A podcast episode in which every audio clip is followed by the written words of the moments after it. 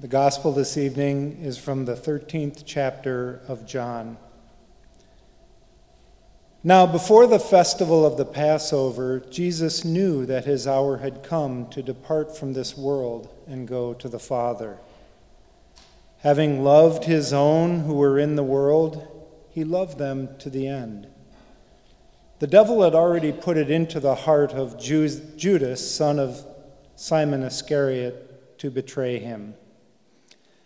And during supper, Jesus, knowing that the Father had given all things into his hands, and that he had come from God and was going to God, got up from the table, took off his outer robe, and tied a towel around himself.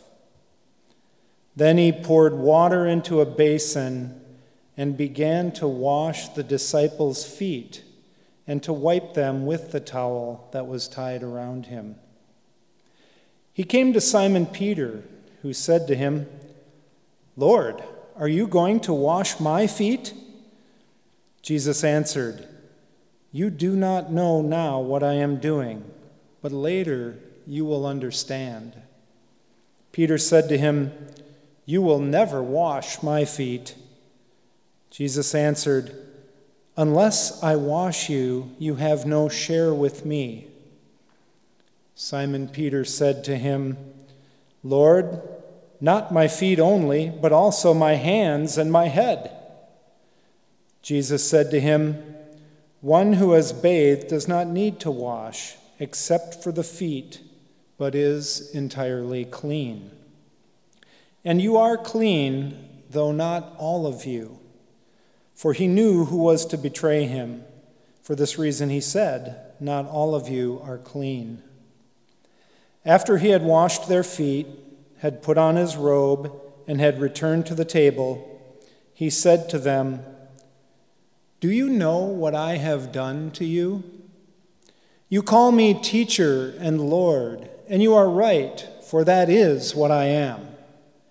So if I, your Lord and teacher, have washed your feet, you also ought to wash one another's feet. For I have set you an example that you also should do as I have done to you. Very truly, I tell you, servants are not greater than their master, nor are messengers greater than the one who sent them. If you know these things, you are blessed if you do them. Jesus said, Now the Son of Man has been glorified, and God has been glorified in him. If God has been glorified in him, God will also glorify him in himself and will glorify him at once. Little children, I am with you only a little longer. You will look for me, and as I said to the Jews, so now I say to you, where I am going, you cannot come. I give you a new commandment that you love one another just as I have loved you, you also should love one another. By this, everyone will know that you are my disciples if you have love for one another. Word of God, word of life.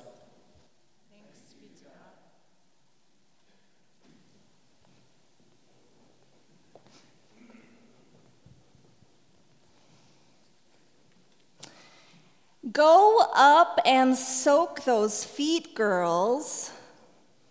I can still hear my mom's sharp command after we came in from a day of playing outside in the summer. My sister and I had just enough room on each side of the bathroom vanity to take a seat, dunk our dirty feet in the sink, letting the sand and mud and creatures caked between our toes melt into the soapy water. It was a comforting ritual at the end of a hot day.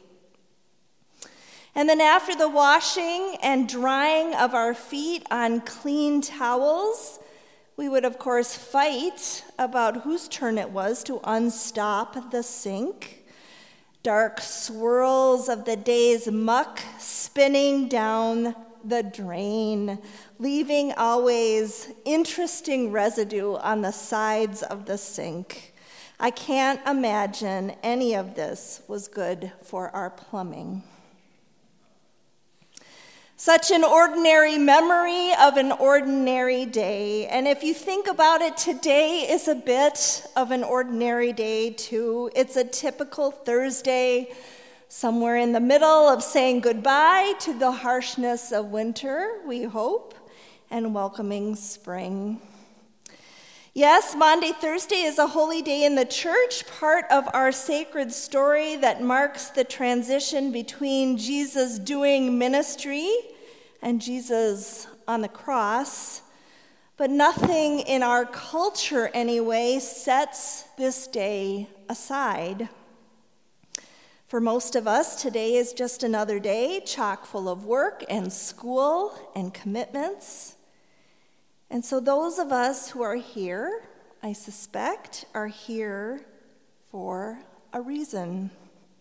Perhaps you come with the days or the years or even a lifetime of burdens caked on to your weary feet.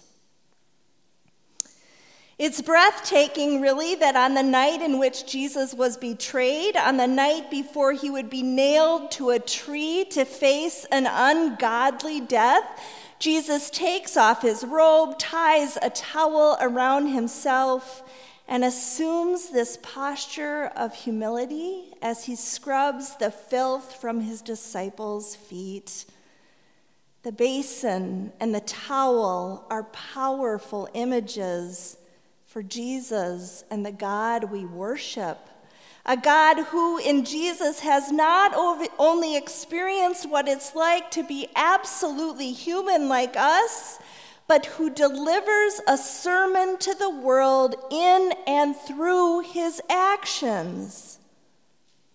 This sermon is about how it is that we are to love. And yet, there's something even beyond the radical humility of Jesus in this story that caught my attention tonight. And that is that Jesus appear, appears to care about feet. Just think about what Jesus is facing. His disciples are arguing one is soon to betray him, another is soon to deny him. He knows he's going to die soon, and yet he extracts himself from the drama unfolding all around him to pay attention to their feet. All of their feet, for that matter including the feet of Judas, the disciple who would soon betray him, and Peter, the disciple who would soon deny him. At such a time as this, Jesus cares deeply about the condition of the disciples' muddy, sandy, cut up from walking miles with rudimentary sandals kind of feet. In other words, he cares deeply about their most basic needs. And so it's here, eye to eye with Jesus, with our filthy feet in the basin, that we begin to glimpse what is really meant by the author of the Gospel of John when he says this about Jesus Having loved his own who were in the world, he loved them to the end. My question for you tonight is Are you open to receiving this kind of love and attention? Might this ordinary hour on this ordinary day be just the very right time to offer up your burdens to the tender care of Jesus?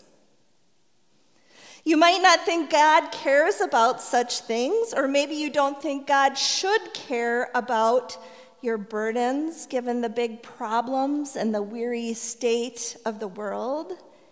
But Jesus' actions on this night, recorded so long ago, speak otherwise. Have a share with me, he pleads with Peter, who, if you notice, does everything in his power to get out of having his feet washed by his teacher. Some of us can probably easily relate. But Jesus appeals to him have a share with me, find a place with me, abide with me. Just like Peter, we must open ourselves up to receive, to receive our share of the fullness of Jesus' love in order to carry on for Him when He's gone. It's an ordinary night, friends, and you are invited to bear your vulnerabilities and your most basic needs to Jesus. So, what might need washing away? At this hour. We're not physically washing feet tonight, but imagine, if you will, dipping your toes into a warm basin of water or a bathroom sink, whichever you prefer. What is it for you that needs tending to? Is it a sorrow? See that it can loosen with water and Jesus' tender care and begin to circle down the drain. Is it fear? Imagine it too, swirling down the drain. A resentment down the drain, an unkind voice in your head down the drain a prejudice held however tightly down the drain, a wrongdoing unforgivable, you might think, down the drain. Even with all the conflicts and violence swirling around in this weary world, allow Jesus to care for you on this ordinary Thursday night so that you might have the strength to do the same for another tomorrow and another the day after that. Thanks be to God for sending, Jesus, sending God's Son, Jesus, into the world to show us what true love looks like. Amen.